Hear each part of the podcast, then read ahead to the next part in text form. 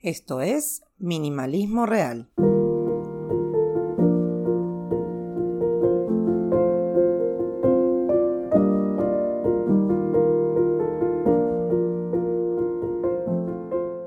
En Argentina este fin de semana tuvimos las PASO, que son básicamente como las primarias estadounidenses. Nos dan una idea de cómo viene la mano las elecciones. No voy a entrar en detalles de cómo resultaron porque me deprimo al recordar lo que hubo antes, durante y después pero sí voy a decir que sacaron lo peor de mí, por lo menos en Twitter. ¿Se acuerdan que dije que estoy en una fase de no comentar a menos que tenga algo para sumar y que trato de no entrar en discusiones que en definitiva no llegan a nada bueno? Entonces, en un día todo eso fue roto, arrastrado y tirado por el piso. Participé en todas las discusiones que se me cruzaron, hasta que me di cuenta que hacía una hora que estaba leyendo y refutando, concordando con noticias que iban siendo publicadas mientras mi compañero e hijos miraban una película. ¿Qué estaba haciendo? Debo decir que hasta hoy sigo luchando por no discutir con medio mundo y controlando el tiempo que paso en Twitter, pero gracias a esa pregunta de ¿qué estoy haciendo? puedo controlar mi impulso de opinar y dejar de perder tiempo en esta red social. Y entre todo esto me acordé de un podcast que hace mucho, mucho escuché sobre cómo filtrar noticias y no estresarnos, porque en definitiva necesitamos estar informados, ¿no? No somos islas. El podcast era estadounidense y fue publicado en plena época Trump, y hablaba de cómo disminuir el ruido de tantas fake news y news de verdad que aunque tuvieran un gramito de realidad, también contribuían al ruido y al estrés. La verdad no me acuerdo mucho de este podcast, solo de algunas cosas que resignifiqué y comparto con ustedes. 1. Hacer una curaduría de noticias que te llegan. Hay muchas formas de informarse, desde las redes sociales hasta ver un programa de noticias, pasando por newsletters o diarios online e impresos. Hoy estamos en la época de la hiperinformación, así que noticias no faltan. El gran problema hoy en día, si no fue siempre en realidad, es la calidad de esa información. Yo soy maestra por formación y trabajo en la actualidad con temáticas relacionadas a la alfabetización. Cuando uno participa del proceso de alfabetización de un chico, ve varias cosas en relación a la escritura.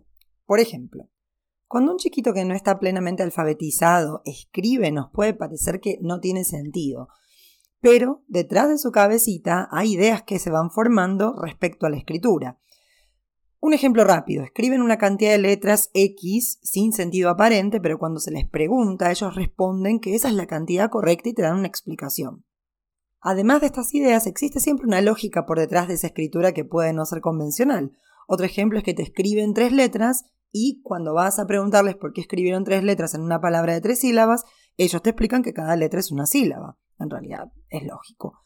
Y también para escribir, los chicos que todavía no están plenamente alfabetizados se apoyan en fuentes que consideran seguras. Por ejemplo, si van a escribir saco, van a ver el póster de animales que está en el aula que dice sapo y van a saber entonces que la palabra empieza con sa, S-A, como sapo. Más o menos así funcionamos nosotros también con las informaciones. Nos formamos una idea X en nuestras cabezas, ese candidato es lo peor que le puede pasar al país. Existe una lógica por detrás de nuestro pensamiento es de tal partido, ¿qué esperás? Y nos apoyamos en fuentes que consideramos seguras. El periodista X dijo que el candidato Y es tal cosa. Nos empezamos a cerrar en nuestro propio círculo y en nuestra propia burbuja, alimentando nuestras ideas. ¿Y cómo romper con esto? De la misma forma que alfabetizamos, haciendo intervenciones pedagógicas. Como no podemos hacernos intervenciones pedagógicas a nosotros mismos, propongo algo entonces un poquito más próximo, otro tipo de intervención una curaduría de noticias que te llegan. Pero no es una curaduría que responda a lo que vos querés oír, sino una que te muestre varias campanas, por más que nunca vayas a estar de acuerdo con algunas de ellas. Básicamente se trata de alfabetizarnos en consumo de noticias, buscar fuentes confiables, inclusive si contradicen nuestras ideas, porque de contrastar es que surgen los argumentos fuertes, diversificar y disminuir con conciencia lo que entra para así intentar tener una opinión basada en las diferencias. Todo esto ayuda a minimizar el ruido de las noticias. ¿Por qué? Porque si nos quedamos solo con aquello que nos dé la razón, empezamos a buscar enemigos. Y entramos en la falacia ad hominem, que no quiero hacerme la culta, se llama así, en la que atacamos personas y no argumentos. Para hacer esa curaduría, en lo personal tuve mucho trabajo. Yo escucho una radio todas las mañanas de la semana que mitad de las veces coincide con mi pensamiento, mitad no. Leo un diario físico sábados y domingos cortesía de un familiar que me entretiene, pero que está en una posición tibia que no me gusta.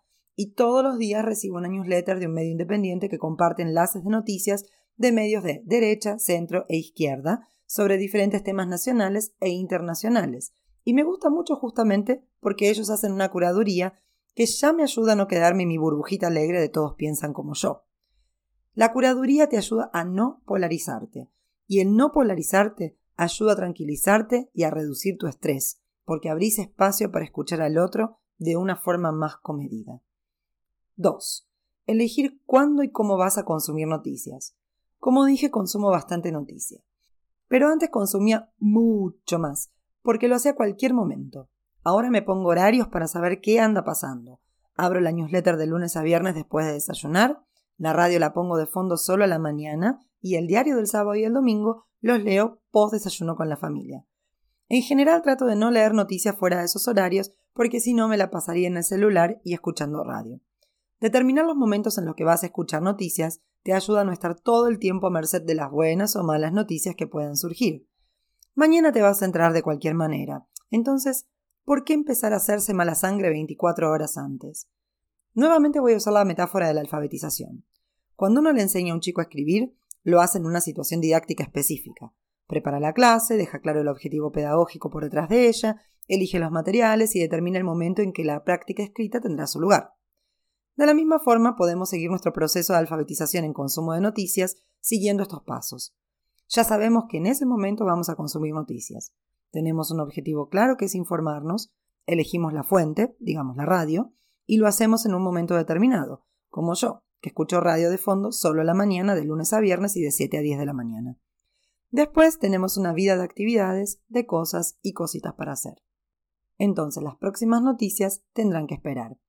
Y así no vas a estar pendiente de notificaciones, de comentarios, de intercambios poco productivos.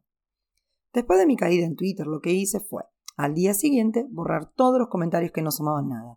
Me auto recordé que yo uso redes sociales en momentos determinados y no a cualquier hora, que mi tiempo vale y que lo que yo quiero es tener información suficiente para tener argumentos si me encuentro con alguien y hablamos del tema X. No quiero informarme solo para indignarme, para reforzar mis ideas y mucho menos para pelearme con medio mundo. Y además hay una cuestión que me parece interesante resaltar. Siempre nos enfocamos en las malas noticias. Nos gusta regodearnos en la indignación y en la bronca. Hace un tiempo un amigo me pasó un libro llamado Factfulness, escrito por unos suecos y que recopila datos duros para mostrar que el mundo de hecho está mejor y no peor que hace algunos años. Algo que me acuerdo muy bien ahora, en este momento, es lo que ellos decían de cómo hemos avanzado en el reconocimiento de los derechos de las mujeres. ¿Continuamos escuchando historias de terror? ¿No nos llegan noticias todos los días de femicidios, de talibanes y miles de casos horribles? Sí. Pero justamente nos llegan y nos indignamos porque ahora no son vistos desde el relativismo cultural de ah, pero es su religión o ah, pero la mató porque la engañó, ¿qué querés? Hay mucho todavía por hacer, pero por ejemplo 15 años atrás no existía ni la figura del femicidio en Argentina. Entonces, para resumir este podcast un poco extenso, necesitamos elegir con conciencia las fuentes a partir de las cuales nos vamos a informar y determinar el cómo y cuándo nos informamos. No somos esponjas eternas que pueden absorber todo y todos tenemos ese momento en el que queremos explotar de tantas cosas que nos llegan por diferentes medios. Entonces, informate de forma consciente y reducir el estrés que te generan las noticias con estos dos pasos. Nos vemos la semana que viene con más minimalismo real.